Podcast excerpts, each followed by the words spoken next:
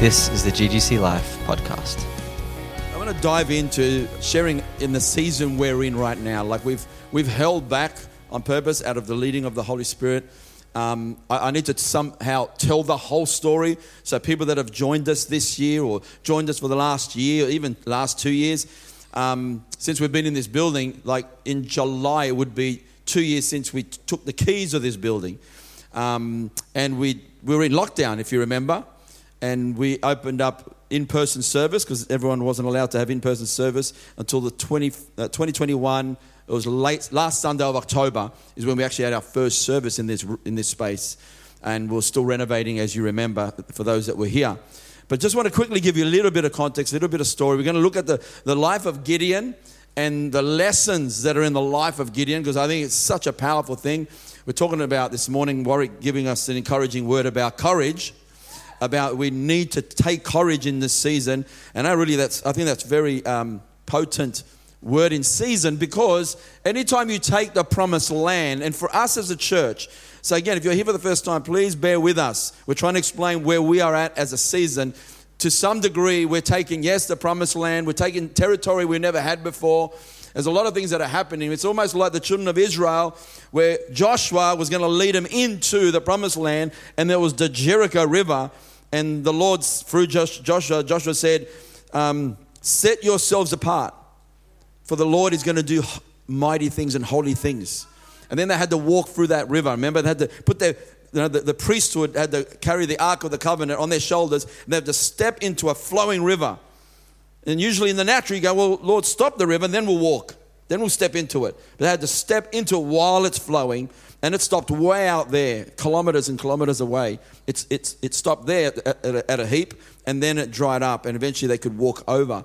But they had to walk in by faith. There's a lot of strategies in the Bible. When the people of God heard God to take the promised land, it always took, it, it took faith, took courage to obey. And so some of you know that we, as a church, were pretty much, we started in my mum's lounge room. And that was 32 years ago, 32 and a half years ago. I was a very young man, very 22 years old, I started the church. And in my mum's lounge room, we had a heart and passion to reach people for Jesus. Every, you know, like just, and we saw people get saved. The, the first 10 years of the church, many, many people coming to the Lord. Literally 80% of the church in the, were saved in the church. 80% were saved in the life of the church, easily for the first 10 to 15 years of our church existence. Obviously, in that, in that history, we always setting up, setting down, setting up, setting down. If you, if you were with us, you know the work that's involved. You know what it's like to, to set up and set down a whole place. And uh, we've had leased buildings where it's fully set up, but still you're paying a, a big amount of um, money for the lease and so on. So after 30 plus years, we lost our previous building. It's a long story, but we were paying about $120,000 rent for an amazing space in Five Dock, and they were trying to get us to do double that to keep the space. And we just thought, no, for the, for the space that it is, and it's rent money, we, we could buy a building for that amount of money, you know? So we didn't believe it was the right thing to continue staying there or paying more rent to stay. We felt, well, it's God's way of saying, pushing the eagle, eaglets out of the nest. And because we wouldn't have looked, we were comfortable until we couldn't stay there. We couldn't afford to stay there. And the story, I need to give you some of the story just so you see the hand of God. You see all the stuff that God has done, the miracles that God has done. And if you might think, yeah, it really doesn't apply to me, it does apply to you because it's about the people of God and it's about the purposes of God and it's about the, the mandate that God has put on the church. So if you call yourself a part of the, this church family, then it actually becomes a part of what you are. It's like you, you, you belong. If you belong here, this is a part of your story now. And that's why it's good to know, oh, oh that's your history. So now you've come to this season, but I'm telling you, this is a history making season as well. This is a phenomenal time to be a p- part of this church family because our future is way greater than our past. And we've seen God do some amazing things, but God's going to do some way more amazing things. And so we're going to be speaking about um, kingdom finances, but we're going to speak about the heart for the house and giving towards buying this building. So, but I want you to understand yes, we're in this space, yes, we're in this building, and we renovated. But I want you to understand how that's happened so that you realize we still got to buy the building. We still got to close the deal. So, July coming up is where the two year lease that we agreed on is coming to a close. And then we buy this building, okay? But I'll explain that in a moment. So, as we lost that Five Dock building and we were looking, the moment we lost it, literally about a week later, I received a phone call from a Christian um, a real estate agent who was a friend and actually had come to our church. His name is Christian Morris, and he had this property in his portfolio to sell. And so he rings me straight away. I never forget. I'm outside my house. Rings me and says, "Hey, I've got a building that could really work for you for church." He'd been looking for us for a few years to get us a building, and this property came into his hands, and um, told us all about it and everything. So the, the process started. We looked at the building. As soon as we came in, I had already seen this building a number of years ago. And I remember was saying, wow, this is, I remember walking into there and go, this is amazing space. What a great place for church. And that's about it, what it was, you know. We were in the Italian forum at that time. And, um, but God hears your prayers, even your little wishes, even your little thoughts when you, when you ask. And, um, and he told us the price of the property. We did our best to get it as cheap as possible and all that sort of stuff. Um, and so the fact that Michael, who's the, the current owner, the fact that he wanted to sell this property exactly when we needed it. So when we saw it, a week after that, I get a phone call from my friend called David Hagar, who lives in uh, Melbourne. I've known him for about 30 years, and he's a prophet. He leads a church in Melbourne, and he rings me and he says, "Hey, Leo, we just we just got closed down into COVID. It was a COVID shutdown time, and he goes, Leo, I just been waking up by the Lord last night, and I keep getting the phrase double doors, double doors of inheritance. I really believe God is bringing you into buying your building and getting land and buying a building for the church, and even in this season of COVID. So, so I was quite shocked, I must say, because I thought, what?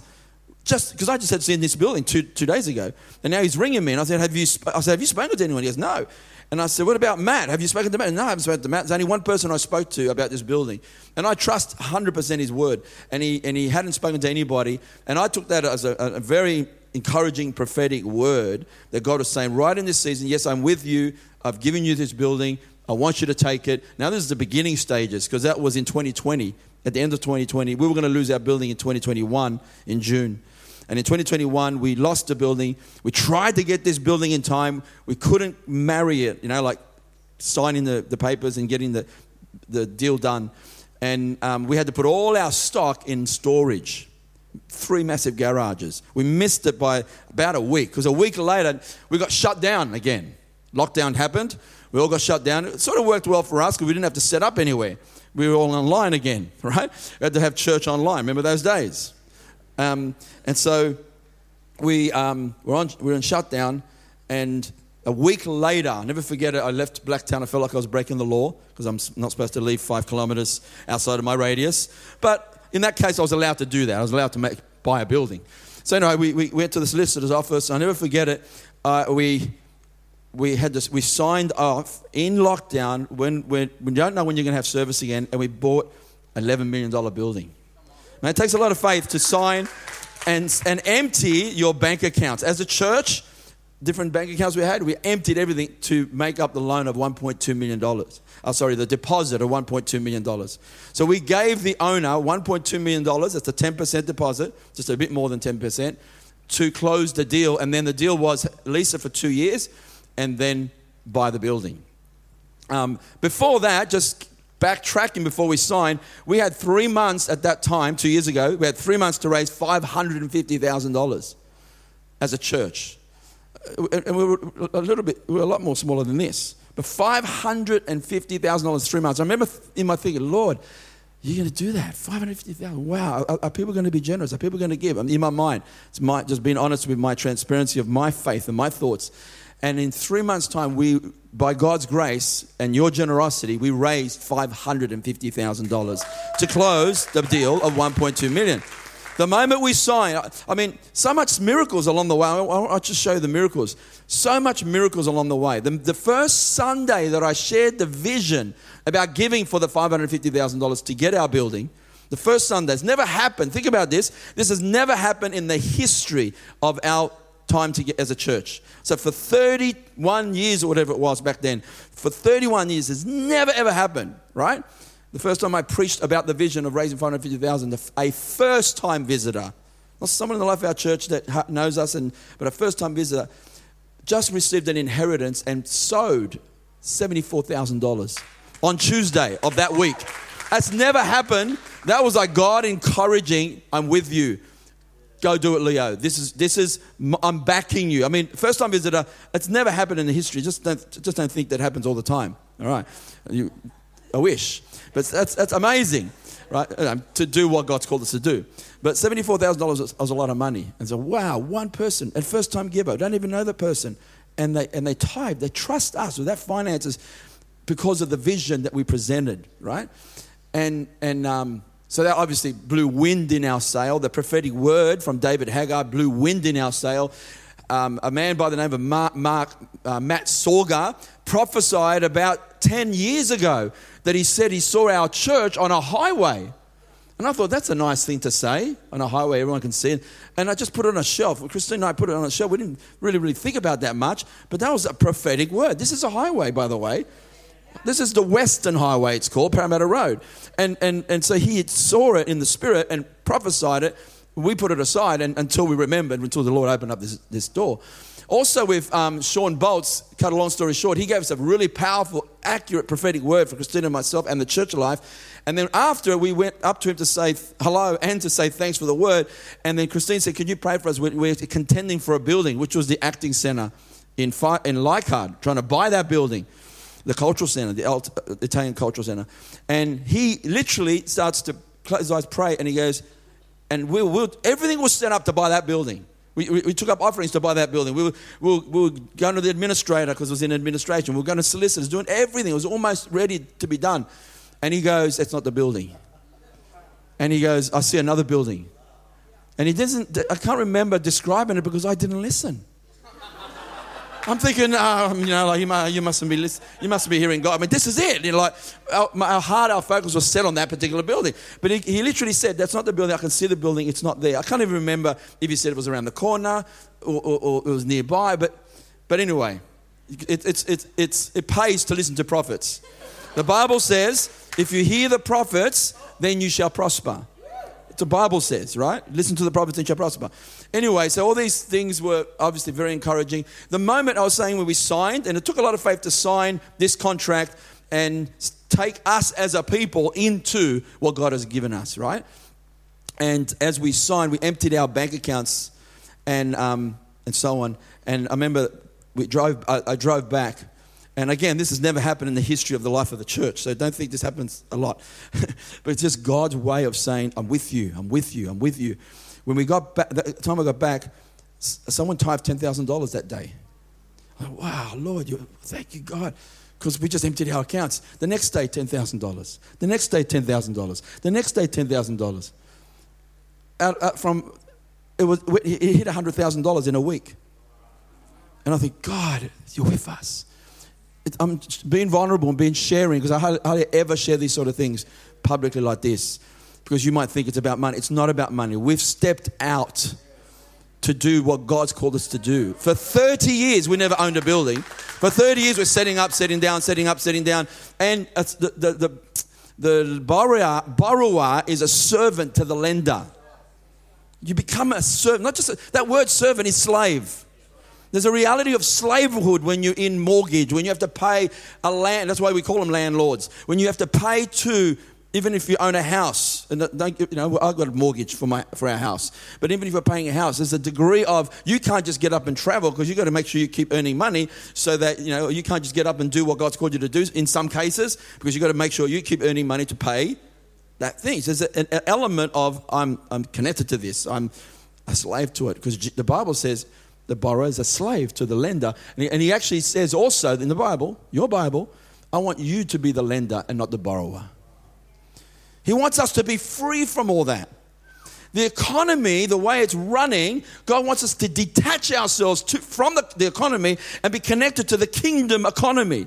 I'm telling you, there is a kingdom econ- economy that operates a certain way. But if you're looking to the economy of this world to supply your needs, you'll be bound up in it. We won't even know why, but you know, you're struggling from paycheck to paycheck to pay the bills to just make it and pay this and pay that and pay that, and you, you, you feel like you're just treading water. Something goes wrong, you go under financially.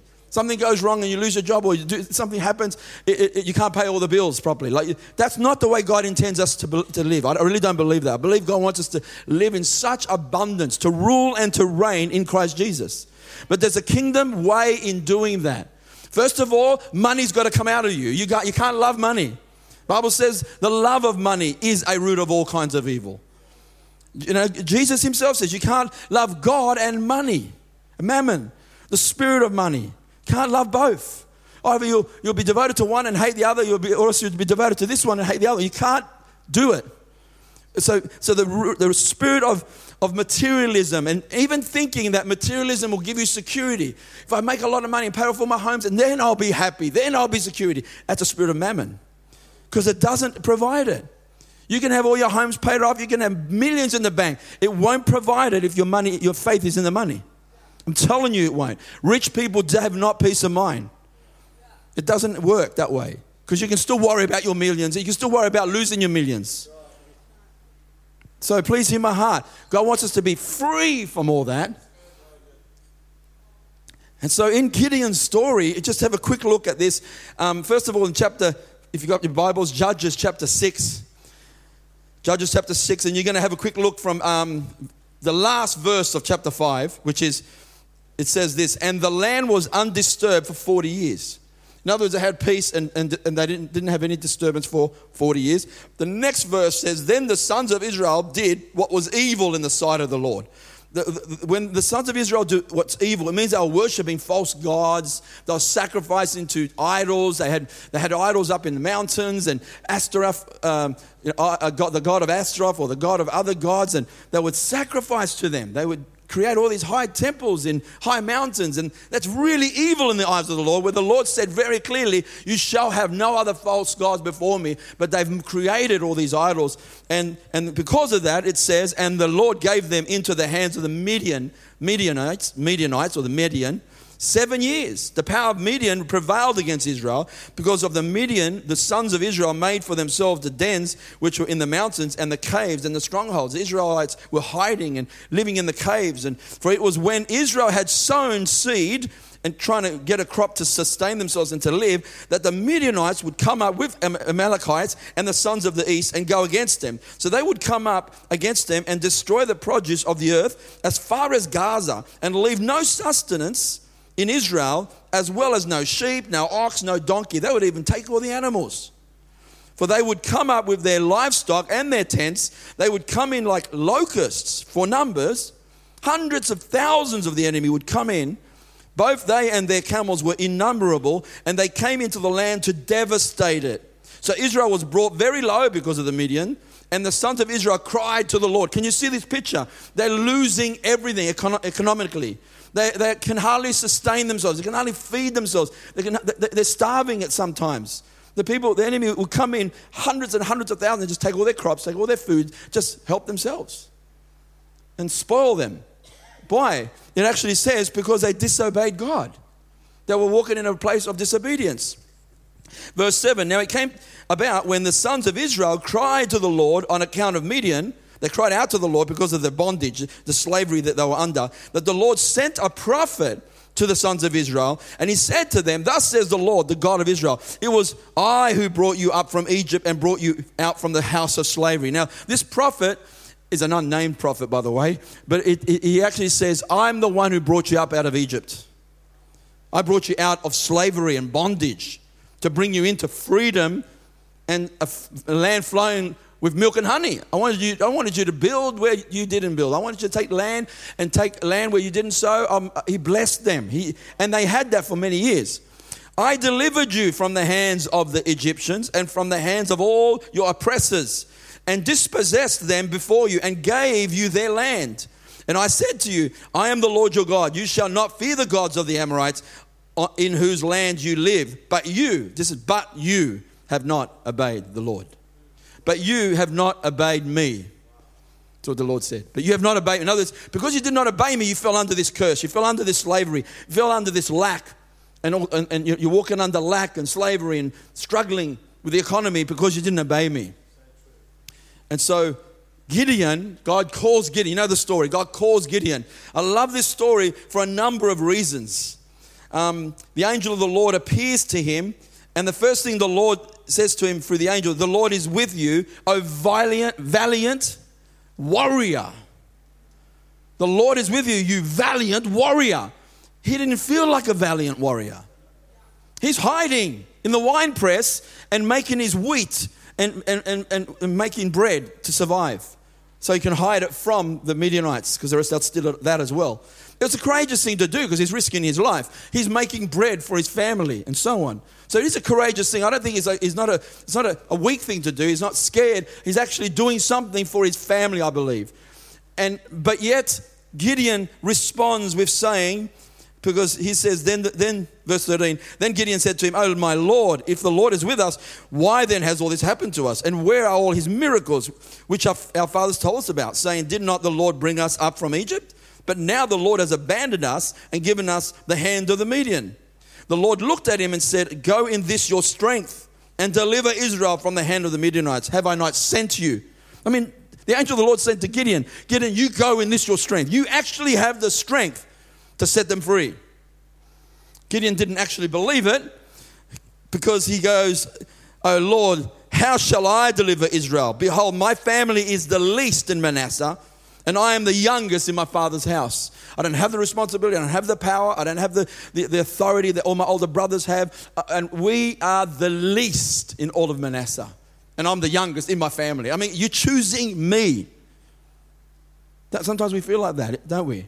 You're choosing, you can, we can say this for us as a church family. You're choosing us for this kingdom vision and kingdom endeavor and kingdom purpose of buying this building. Well, he is.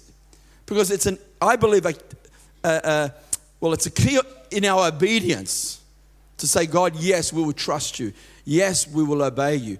We, we've, we've, we've, we had many faith journeys, many faith, um, what's the word, events and obediences to God to get to us, to get to this place here. But God brought us here, and I can tell you miracle after miracle after miracle of God's amazing, amazing provision. Um, he, he has an encounter with the angel. Cut a long story short, he says, he says to the angel, Can you just wait here? See, he's, the angel doesn't look like an angel, he, he looks like a human.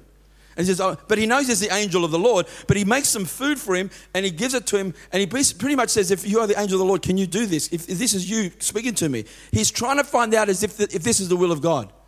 Is it really you speaking to me? So he takes what he's sacrificed, what he's cooked up, puts it on the rock. The angel with his staff touches, and fire comes out of the rock and burns it all up, burns up the sacrifices.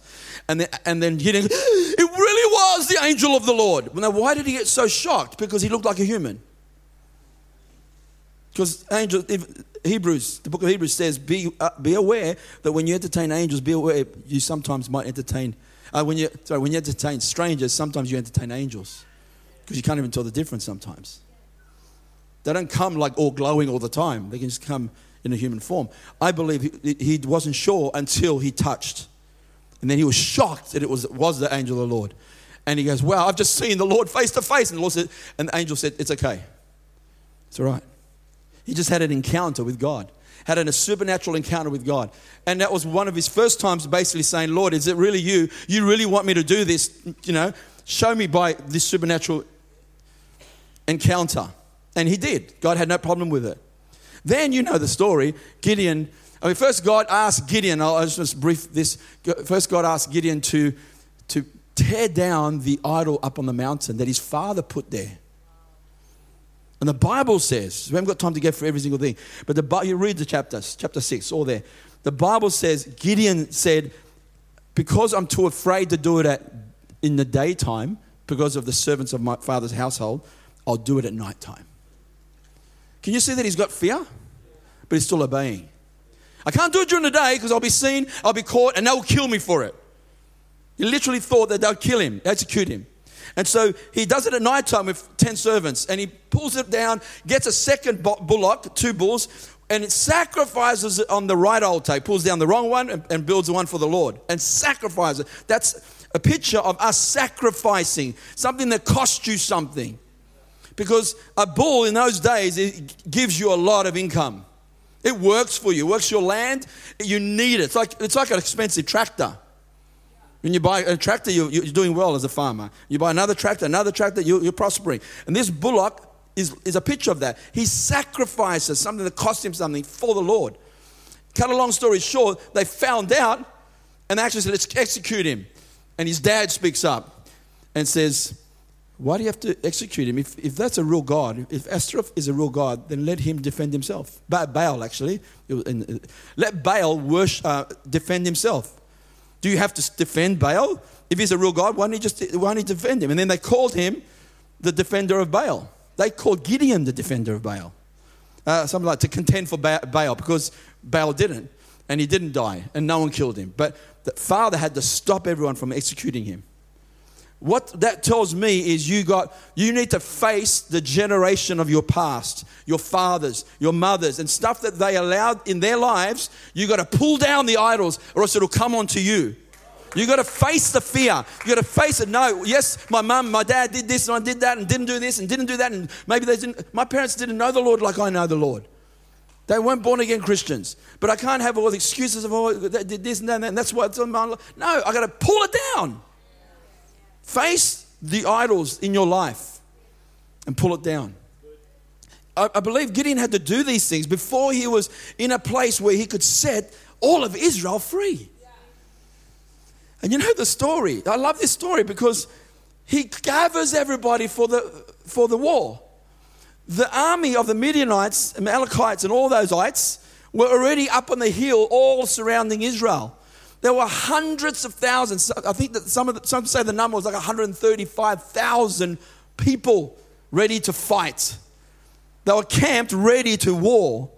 And so, it, so Gideon, being the, being the leader, he calls for the Israel armies to come, and he ends up getting 32,000 people to fight. And I reckon Gideon's thinking, oh, Lord, 32,000, that's not enough. 32,000, how are we going to take on 135 plus people? Probably more. This is full on. I'm sure he's thinking, this is going to be too much. But the Lord says, you got too many. The Lord says, if you win with 32,000 people, you're going to say, We did it. We delivered ourselves. You know, you're going to boast that you did it in your own strength. I want everyone to know, and I want you to know that it was only God. Only God could do this. So he says to them, This is interesting. Go talk to your army and say, Anyone that's afraid, let them just go home. On a sec. You're about to have war. You're about to fight. If you ask any army that's about to face a real war, if you ask the Ukrainian army that's about to face Russia, if you're afraid, just go home. I think you lose more than half. They actually lost two thirds. They got up. How many of them? 22,000 were honest and said, Yep, we're afraid. And the, and the guy says, Let them go home. Uh, even for us, for us to take this promised land, for us to take what God's called us to do, we've got to have faith. We've got to have courage. I'm asking you, bottom of my heart, if you got fear, then don't give. Don't give in this offering that we're going to receive. We're going to receive an a, a, a, offering for this physical building in early June. And I'm, and, and I'm asking, as your leader, and we're, we're leading by example, but I'm asking to ask God, what should I give? Notice how I didn't say, what can I give? What should I give? Because it takes faith to give and you're going to give out of obedience to God. That's it. You following me? Just all I'm asking you just to hear God. If you don't want to give, then don't give. Because it has to be a willful offering. It has to be willing to give. I want to give. Please don't ever give out of necessity or out of manipulation or out of guilt or out of condemnation. I better because he's asked me to. No, you give it out of faith because I actually believe in the vision. I believe in the kingdom. I believe this is going to extend and bring the kingdom forward. The Bible actually says, Jesus says, if you seek first, can everyone say first? first. If you seek first the kingdom and his righteousness, All these things that the world goes after, the Gentiles go after, the food, the, the money, the, the houses, all these things will be added to you. But you've got to seek first the kingdom. There's something about seeking first the kingdom, something powerful about that. That God says, I trust you because you actually care about the kingdom first. That's why I believe the, the, the principle and the pattern of tithing is a very powerful, powerful truth in the Word of God. Because we bring the first fruits unto God and for His purposes. Before I even pay for my bills and my expenses, I bring the first fruits, 10%, before God and say, God, use this for your kingdom. And I'm tr- putting my trust that you'll take care of me. And He always has. Every single person that tithe, I don't, I don't see anyone lacking when you tithe in faith. Now, if you tithe in unbelief, and tithe out of your head because someone else asked you to do, and, you, and you're, you're speaking unbelief over your life and over your finances, then it won't work. It's not a magical thing, it's a faith thing. It's a faith thing with God. So, seeking first the kingdom of God and all his righteousness. The Bible also says this where your treasure is, your heart is also, doesn't it? So, if, if what I'm saying right now is maybe stretching you, maybe challenging you, you might be even feeling a little bit angst What's he talking about this for? Can't believe he's talking about money. What's he talking about money for? Like, I don't know. If you're feeling uncomfortable, maybe, just maybe, money's still got a hold of you. And if that's the case, you want to get you know how to break out of it? By giving. It really is. Because where your treasure is, that's where your heart is also. If money is your treasure, put it into the kingdom, the kingdom becomes your treasure. It'll stretch you, and it might feel, oh, oh, oh, your flesh will get a bit uncomfortable sometimes. But when you give it to the king and for his kingdom purposes, it'll break the spirit of fear and unbelief. Because most of us don't give because of lack of faith, lack of unbelief, and we just have, we have um, a lack mindset, a, what I would call a poverty mindset. Now, we've seen God come through in big ways. I mean, in our personal life, got testimony after testimony after testimony. Sometimes we don't even use our own personal life because I want you to see that God does it for every single person. Not because we're a preacher or a pastor or a full time person. No, it's every believer. This is the access to every believer. I'm 100% sure about that. There was a, a friend of ours, a partnering church who partners in my last year, who, ga- who, who gathered everything they had to buy a building. They had a $30,000 deposit. They spoke to all the elders. He rang me and he says, Leo, we've been praying about it and we spoke to all the elders. We want to sow this $30,000 into your uh, building because you're, gonna, you're trusting God to buy this building. This was almost two years ago, just when we needed that 550,000. So I was shocked. I was blessed. I was encouraged. I said, thank you so much. It really, it really encourages when other people believe in the vision.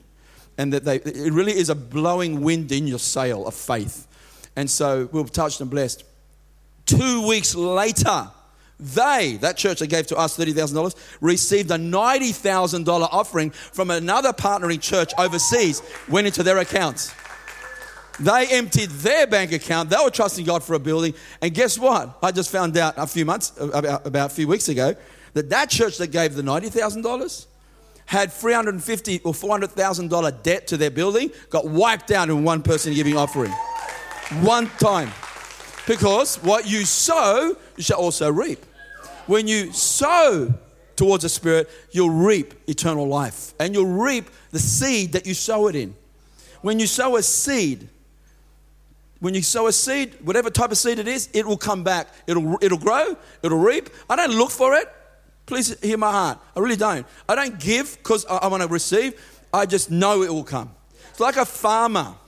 He sows seed knowing he'll reap a harvest. He knows. It's, an expectation. Well, I'm sowing seed before because uh, if I want tomato tomatoes to grow and uh, tomato, tomato harvest, I'm going to make some nice Italian sauce. I have to put tomato seed. I don't put mango seed and expect tomato seed. So whatever seed I put, I expect it to come back. It's what I do with it when it comes back that'll determine my heart and why I'm doing it. You know what I'm saying? Like that rich man where he made massive harvest and he built bigger barns. He was just hoarding it, building bigger barns. But if I if I if I'm giving and receiving and I'm doing it for the kingdom, I'm tapping into the economy of the kingdom. My God, think about this for a second. My God will supply all your needs. And it's talking to the, the, the church in Philippi who were givers to the apostolic ministry of Paul. They will give it. Because no one has given, in, in, in the area of giving and receiving, no one, giving and receiving, no one has done what you've done for me. So I know my God will supply all your needs according to your riches, and talk, sorry, according to his riches in glory, where? In glory in Christ Jesus. The riches isn't according to this economy. The riches according to God's glory. But it is to a sower. So there's another scripture in 2 Corinthians chapter 8 and 9. It says, God supplies seed to the sower. So my encouragement is become a sower because he he supplies seed to the sower. So even if you're listening, go, I don't know if I've got any faith to even give. I don't know if I've got budget, money in the, my budget to give. I don't know if I've got enough finances. We're totally stretched. I couldn't give to the church or the kingdom. Then have faith to ask God to give me the seed. Give me a seed that I don't have. Because he, he, he supplies seed to the sower. If I become a sower in my heart, I'm telling you, God can get it to you. I know it because He's done it all the time. So our heart's going to be, okay, Lord, I want to become a, a giver. I want to be generous. God's trying to teach us to be generous. That's really the issue here. And so if you become a sower, he brings seed to the sower. My encouragement, because we are going to receive a, a, this offering in early June. But I encourage you, if you have if you have finances in your bank and you say, you know, I can give thousand dollars, I can give two thousand I can give five, I can give whatever you can give, I can give hundred dollars. Because the money is not the issue, because the widow that gave two mites gave more than everyone else. They gave out of their abundance. They gave out of their abundance. In other words, it didn't move them. If I'm a wealthy, wealthy man and I give $100,000, but I'm a billionaire, it doesn't even move me. These wealthy, wealthy people in the days of Jesus gave to the treasury out of their abundance. Jesus says, it doesn't even move me. Didn't even get his attention. This widow that gave her only two mites everything she had to live on. And she gave it. That moved Jesus. Why did it move Jesus? Because it moved her. It, it, it, would have stretched her heart. It moved her. It moves a widow to give the last meal to the prophet Elijah. It would move you. I mean, I don't know if we could do that. I mean, she heard God, but imagine your last meal and your, your attitude is, we're going to eat this, me and my two sons, and we're going to die because this is it. And, the, and Elijah says, give it first to me, and then God will multiply it, and you'll have enough right through the famine. And she did. She trusted the word of the prophet and gave it to him first. And it multiplied after she gave. It's all over the Bible. I really want to encourage us don't be afraid. Because why I say give, give something now, because then, because you see, you're a seed sower. And then he'll give you more, more, more seed. Like if you're thinking, oh, Lord, I want to give 5,000, just as a number, if I want to give whatever amount you're thinking, I want to give that amount, but I don't have that amount, then give a small part of that amount now. That seed will keep coming because He brings seed to the sower. Or else you're going to wait, oh, oh Lord, bring me the money in when I'm ready to give then. Just learn to give what you can give. He that the Bible talks about, um, he that have much gathered much, and he who had little, gathered. In other words, if you had a small family, you gathered a little bit from the manna. You just needed enough for that, you just gather that. But if you had a big family, you gather more manna. And it actually talks about giving out of what you have. God can't expect for you to give what you don't have. But we do give what we do have, and it will stretch us. It would mean something to us. If I can say it this way, I'm trying to really be real with you because I knew this was going to happen two years into this, thinking, Lord, we're going to buy this, we're going to take this building, but we're taking it the other way around. Because we're going to take it, possess it, enjoy it, and then the people have to give towards it. Do you understand what I'm saying? And I'm, i knew, and the Lord said, Leo, just be honest, just be honest with them. The reality is, we have to know the reality. The reality is, if we all, now this is absolute impossibility, because Christine and I are already doing something, but if we, we all did nothing, we would lose this building We would have to leave and, and set up somewhere in a function center. That's the reality. That's absolutely the reality. If we all right now chose not to fight, not to take courage, not to be generous, not to walk in faith, and we all just absolutely did nothing whatsoever, we'd have to give them the keys and walk out. We don't want, I mean, we know that's not going to happen because we, we can all do something. All I'm asking us to do is let's all do something. Many have already. Please hear my heart. Many have already given and given. Like there's, there's about $480,000 in our bank account right now. But we're trusting God for more than $1.7 million. That's a lot of money, 1.7 million. But you know what? God can write a $1 million check. You can be listening on, on this on social media right now. You, you can be the person who go, hey, I'm going to give you a, a million dollars.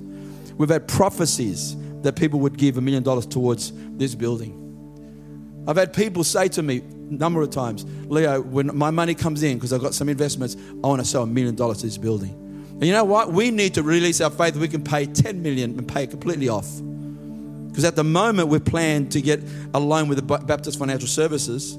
Not that we're Baptist background, but we're, we're, we're in one church and we're in relationship with them and you know we're in good relationship and they will give us 70% of the value of this building and we have to come up with a third. But doesn't mean we cannot pay it off. So if you have a spare million and you want to sow it please do. There are people out there that have a spare 10 million or a spare million. But I do believe, even if there was someone there with a $10 million offering, I would love to see us first own it and pay a price.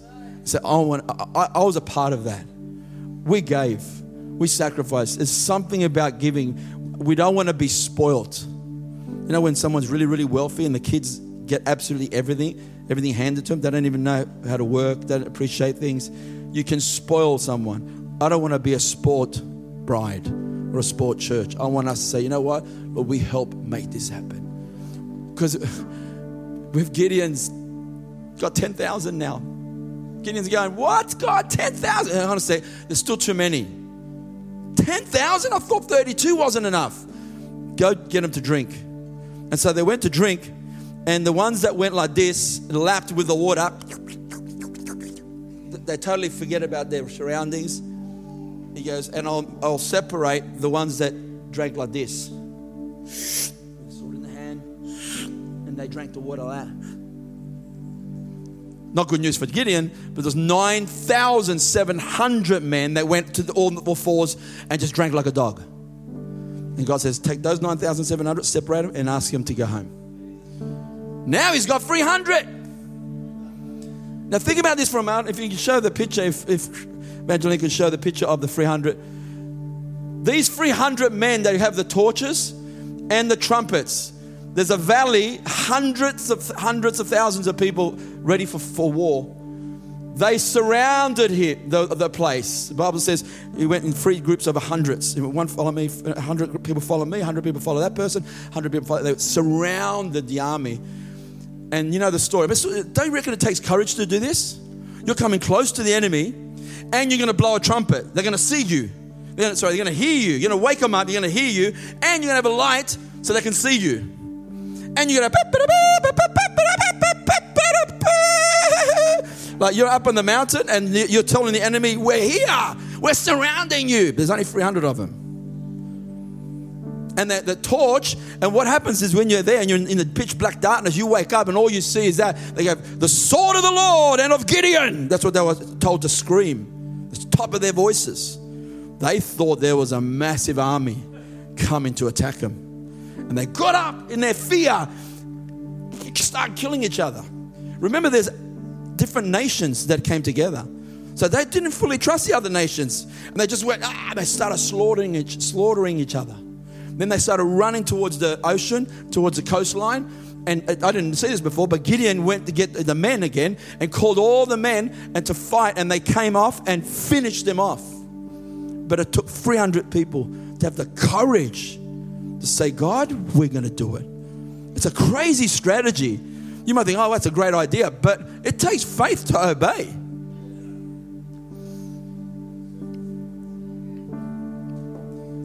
So I'm encouraging us own if you say, I'm a part of this church, just own it with us. Let's all own it. Let's all do something. Let's all carry weight towards giving, towards buying this building.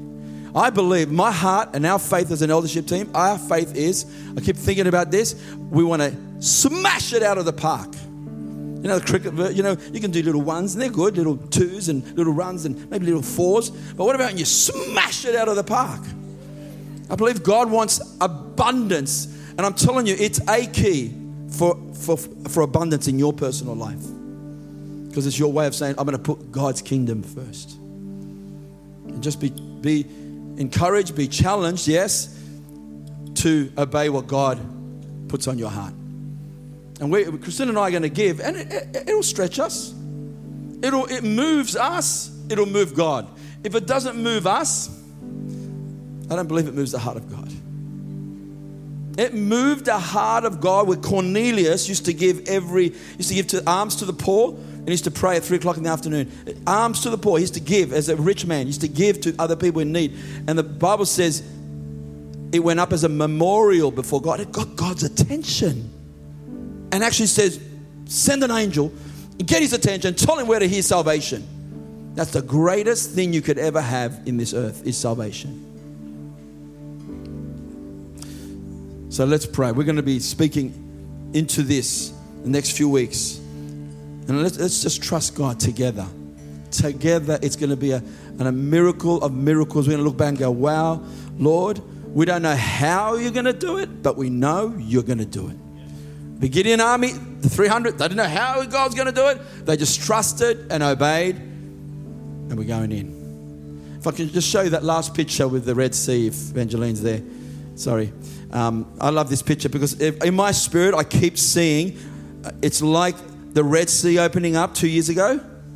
And we're taking the children of Israel to walk through because they got stuck there. And the Lord said, to, Moses says, Lord, Lord. And the Lord said, Why are you crying out to me? Be still and know the salvation of our God. Be still and know. And so the Lord told him, Stretch forth your, your, your t- staff. And the Red Sea opened up. And it feels like a two year walk. When you walk through and you're taking the people in for two years, you're so excited that the walls are up. They're all the miracles that I just spoke about. All those miracles, all those testimonies, all those great, amazing things that took place, it's because the walls are up. And we're walking through seeing God doing a great deliverance from the bondage that was in Egypt. But when you're walking through with your army and your children, your family, and your belongings, you go, Lord, keep the walls up. Keep the walls up. Oh, God, keep the walls up. I know it's you. Keep them up. But then uh, the Lord said to me, read the end of the story. And when they all came through, God spoke to Moses. Says, Moses, you speak to the sea. Stretch forth your staff and let the waters come down. God told Moses to speak to the sea. So the authority we have as men and women and sons and daughters of God. So our confession has to believe God, you're well able. As a family, you're well able to do this. Not, oh Lord, how are we going to do it? I don't know how he's going to come up with all that money. No, God, you're able to do it. Amen? You don't have to work it out here, just believe it here. Lucy had a vision when she was praying of a boat. I hope it was a massive big boat, but she said she saw a boat with oars and they're all oaring, rowing together. Something powerful when you row all together. But if you're all distracted and everyone's doing their own thing and they're all, someone lost their oar and the other person's not oaring and the other person's busy on his phone and the other person's reading a book and the other person's doing his own thing and we're not oaring, you lose the momentum. So it's this all in rowing with your oar. The little bit that you all do that you can do with the water pushes you forward. Amen? Let's pray. Father, we thank you for your abundant generosity towards us. We've seen miracle after miracle after miracle, Father. But we thank you that you have given us a great abundance in Jesus, in giving us eternal life, in giving us forgiveness of sins, in giving us healing, deliverance, freedom. That Jesus bore our sicknesses, diseases, sin, and death, spirit, soul, and body to completely set us free in every area and give us spiritual blessings in every area of our life. And Lord, we thank you because of Jesus, we are blessed with all spiritual blessings in heavenly places in Christ Jesus. So, in this area, Lord, bring financial abundance into their life, bring seed to the sower. Every person that's willing to give, bring seed. Lord, multiply their seed sown. Lord, as they sow seed, we thank you for 30, 60, 100 fold return that what they give. In the name of Jesus, we decree it, we declare it, and we agree together. In Jesus' name, amen. Thanks for listening to the GGC Life podcast. We hope you feel encouraged. Be blessed.